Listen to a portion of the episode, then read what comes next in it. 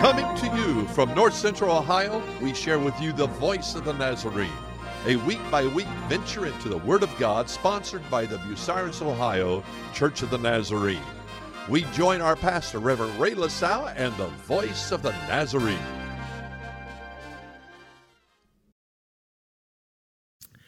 And uh, when they arrive at this city of the dead, the cemetery, they meet someone that asks them, Why are you looking for the living among the dead? Knowing that the Christ had resurrected. Now, I'm not sure, perhaps, if maybe this is where the God is dead theories come from, looking for God in a graveyard. Quite a thought it. God in a grave. But there's another scripture that I'd like to pull from this morning, and it's found in 1 Peter.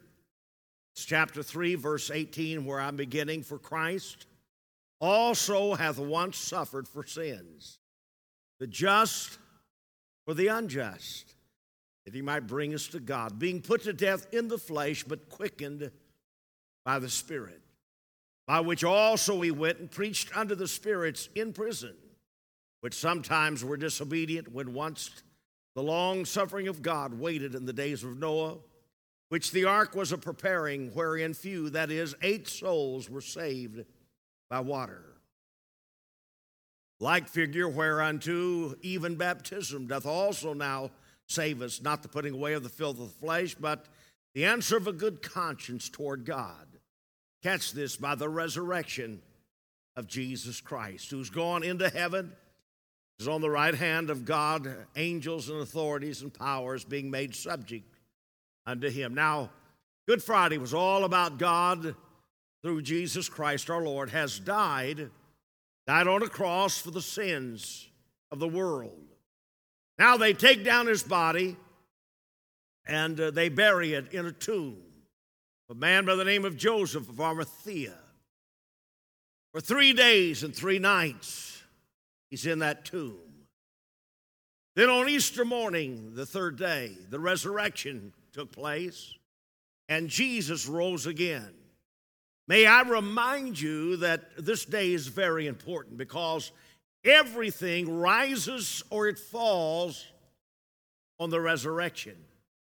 Christ may have died for sins, but maybe a lot of religious leaders died, but they're dead from Confucius and Buddha and all of them. The only one that rose again is Jesus Christ. So that's why the resurrection is so very, very important. Now, while Christ's body was in the tomb, where was he? Where did he go? And what did he do? And I'd like to try to answer some of that from this very unique scripture that I read to you this morning. It's very interesting. And it, it answers the question and it takes us to three basic places. The first place is the tree. Verse 18 For Christ also hath once suffered for sins, the just, for the unjust, that he might bring us to God. Now, when I say tree, I'm referring to the cross. Look at 1 Peter 2 24, and you read who uh, his own self, the Lord Jesus, bare our sins in his own on the tree. Now we're talking here about the cross. And before this tree, there was another tree called the tree of the knowledge of good and evil. And the first Adam ruined us by, by partaking of that tree. And it affected all the human race. Now, the second Adam on another tree brings redemption and salvation to the family, the human family.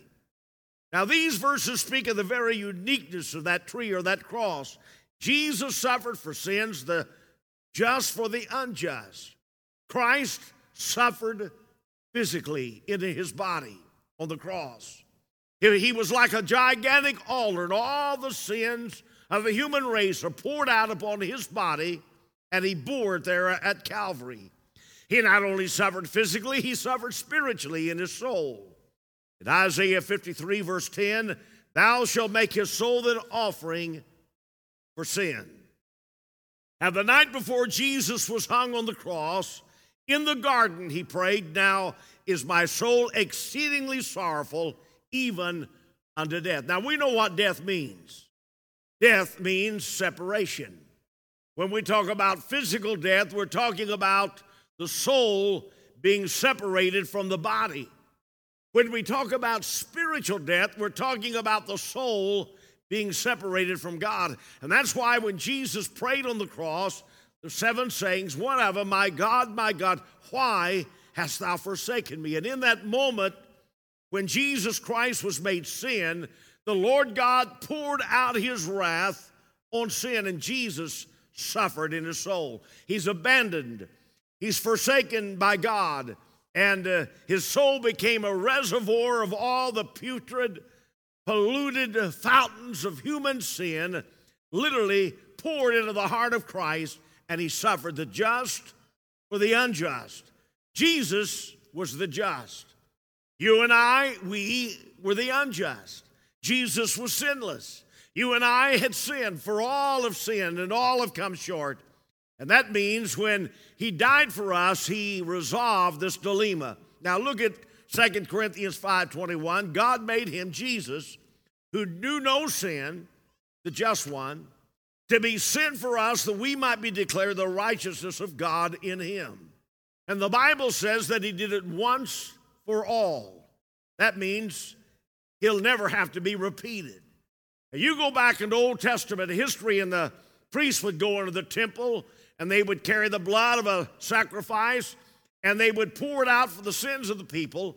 And they'd have to turn right back around and do it again the next year and the next year and the next year. And they repeated it over and over. But when Jesus on the cross said it's finished, it meant there'll never have to be another lamb sacrificed again for sin. So, he, not only the uniqueness, but he talks about the effectiveness of the cross. Verse 18, that he might bring us to God so that we could know God, we could meet God. Now, if you've ever met a dignitary, somebody had to introduce you to that dignitary. You don't just walk up to the President of the United States without an introduction. And Jesus, his job is to introduce us. He said, I'm the way, the truth, and the life. No man cometh unto the Father except by me. We come to God through Christ. D.L. Moody, the famed evangelist of America and of England, he, uh, he was in a crusade. That night, he had left his hotel room and was headed to the big building where the crusade was. Thousands were packed in there. You had to have a ticket to get in. Others were standing outside and couldn't get in and he noticed a small boy crying, and he loved children. If you remember, he had been a shoe salesman. After his conversion, he started a Sunday school there in Chicago for little kids. And soon he was running over a thousand street kids that came into his Sunday school class. He loved children. When he saw this little boy cry, he stopped everything and he leaned down and he said, Son, why are you crying? And the little boy looked up and he said, Because Mama said the greatest preacher in the world is in there. His name is Moody. And I wanted to go in and hear him, but the big men said, I can't go in because I don't have a ticket. And Moody looked at the little boy and he said, You grab my coat tail. Back in those days, their jacket coats had long tails. He said, Just grab a hold of the tail of my coat and hang on. Anywhere I go, you follow the tail of the coat. He walked up to the door, the door opened, and Moody walked in. The little boy's hanging onto that coat tail. The usher looked down, he saw the boy, and he smiled and said, Welcome, son. I want to tell you something. If I, when I get to heaven, if somebody says, LaSalle, why are you here? What have you done? What makes you worthy? Why would you merit heaven? I'm just going to simply answer, I got in on the coattails of Jesus. That's the only way that you're going to get through as well it's through him. So, this scripture takes us to a tree, but now it moves to, to a tomb. Notice the last part of verse 18 being put to death in the flesh. That's the physical body, but quickened or made alive in the spirit. Now, when Jesus died, he experienced physical death. He literally died in the physical body, he was dead. I'm saying he was dead, dead, dead, dead, dead. They had to pull the nails out of his hands and his feet. They had to bring his body down from off of that cross, drape it over their shoulders, and carry it over to a place where they would wash his body clean, get off the blood, and all of that. Then they would roll his body into a linen filled with spices. And they would take him to a borrowed tomb of Joseph where nobody had ever been buried before. And they would roll the stone over the entrance. The Bible says he was put to death in the body. But the rest of the statement, did you notice it? But he was made alive in the spirit. Now that's saying that Jesus Christ, though he was dead in the physical body, he was very much alive in spirit. Really, when anyone dies, your body's dead. They put you in a casket, they bury you. But you your spirit will be alive. There will be a conscious existence of you someplace, somewhere. Fact of the matter, if you're a Christian and you've given your heart to Christ, the Bible says to be absent from the body, that's when we die, is to be present with the Lord. You're going to be living somewhere. Now, if you die without God, you'll be like the man that Jesus said died and was buried, and in a hell he lifted up his eyes, being in torment. He was dead in his body, he was buried, but his spirit was very much existence and conscience in the torments of hell. And here the Lord Jesus is dead physically for three days and three nights. During that time, he's alive in reference to his spirit. So that brings us to two questions. While his body is there in that grave or that tomb, where was his spirit? What did he do? Where, where did he go? And what was he about during that time? When you study the Bible, you put it all together before the resurrection of the Lord Jesus Christ, in the realm of the dead, there were two locations. It seems there was a realm for the wicked dead, and it was called Hades. Some translation calls it hell. Then there was another location called paradise or Abraham's bosom. Some call it upper Hades, where the saints who had died before Christ had come. And the lower part, lower Hades, hell, where the wicked dead were placed. And if you could look into the lower Hades, you would find the fallen angels or demons who had been cast out of heaven. Now go back to 1 Peter 3:19, by which also he, that's the Lord Jesus, went and preached under the spirits in the prison. He went. I want you to catch this. You may not have heard this before, but while his body lies for three days and three nights in the tomb, Christ's spirit went to Hades, and the Bible says he went and he preached to the spirits. That little word went means that he took a journey. Uh, that same word is used on down in verse 22 where it says, He is gone into heaven.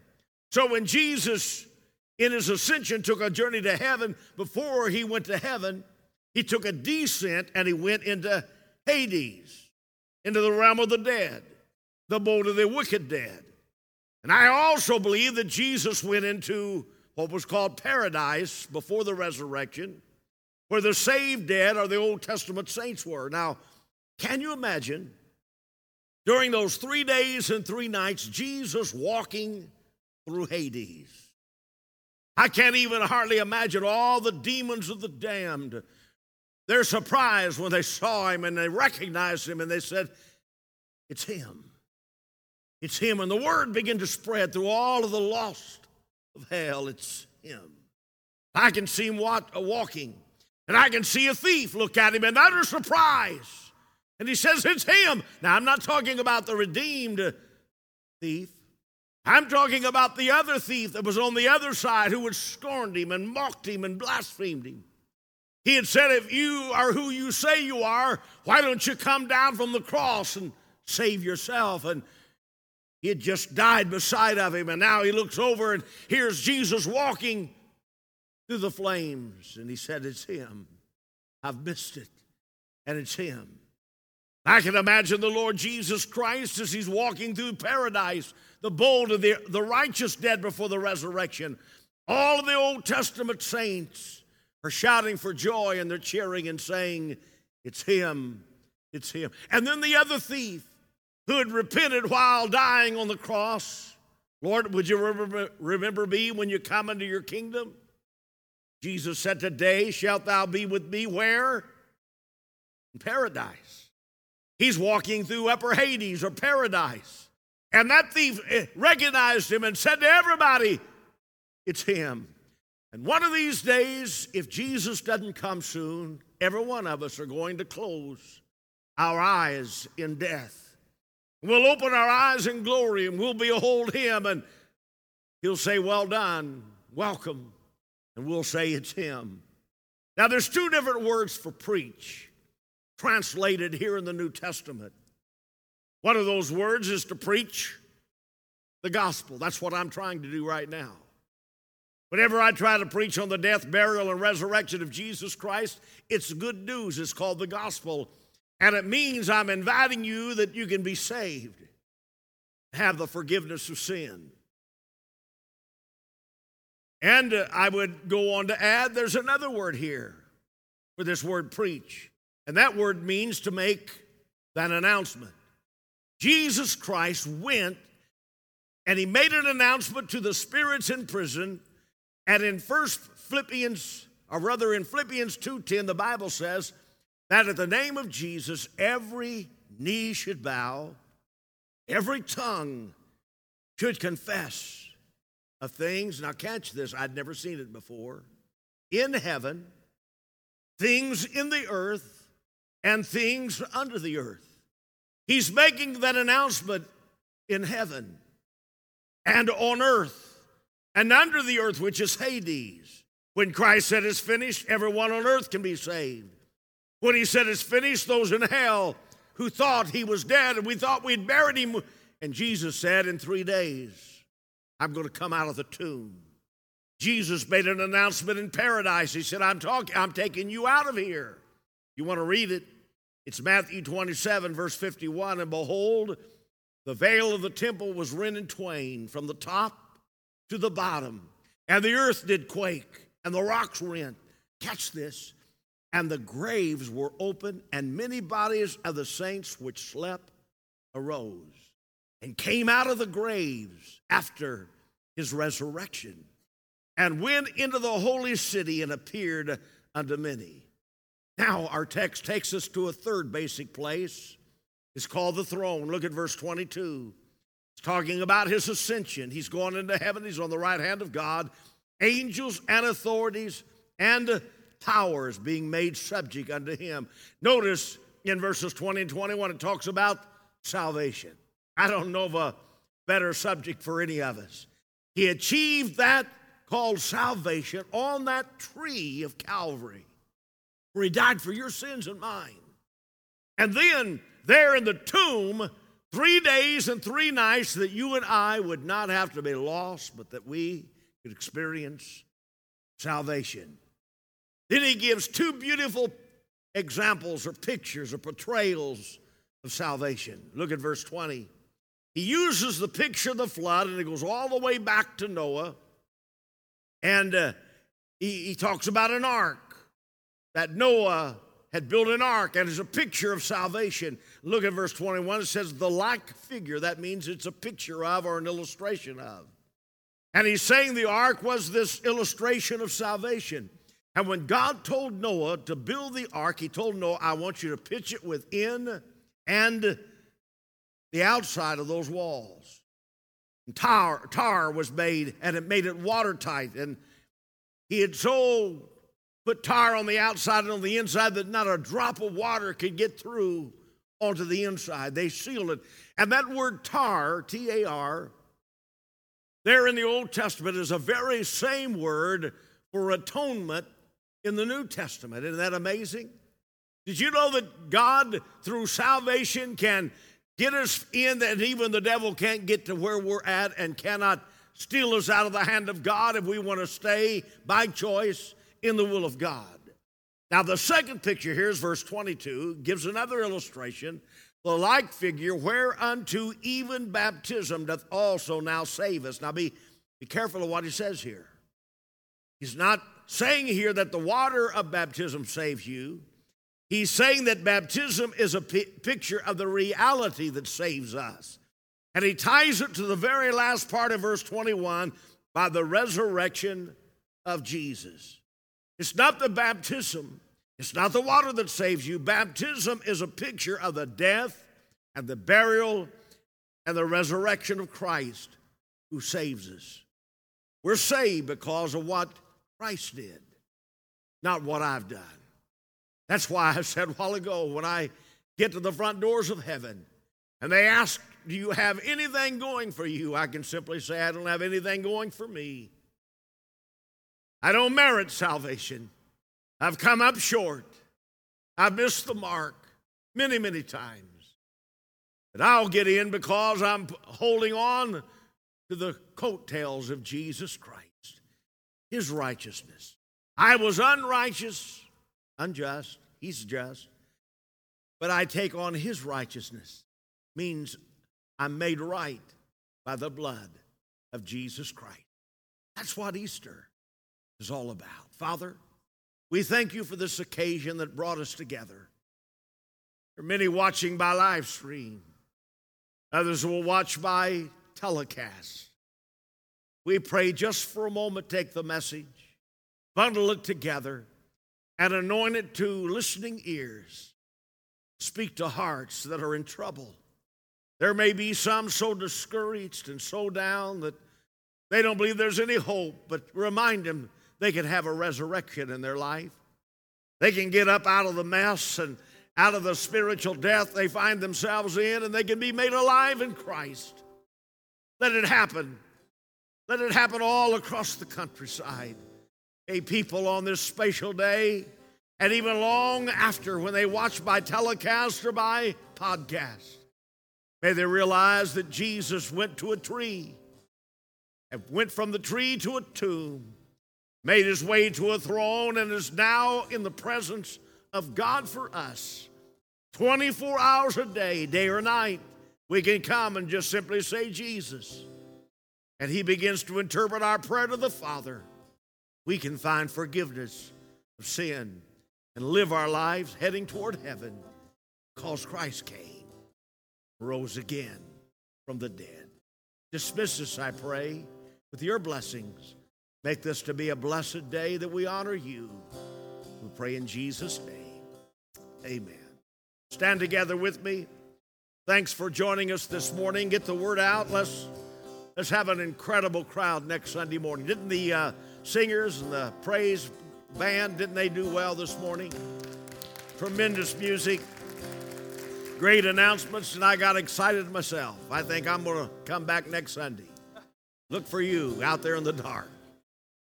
Visit as long as you want. May God bless you as you go. Sing us out, play us out, something. On Friday, a thief, on Sunday, a king. Lay down Thanks for being a part of the Voice of the Nazarene. Visit us every Sunday at 9 a.m. with BNC's pastor, Ray LaSalle. For more information regarding BNC, visit bucyrusnazarene.org.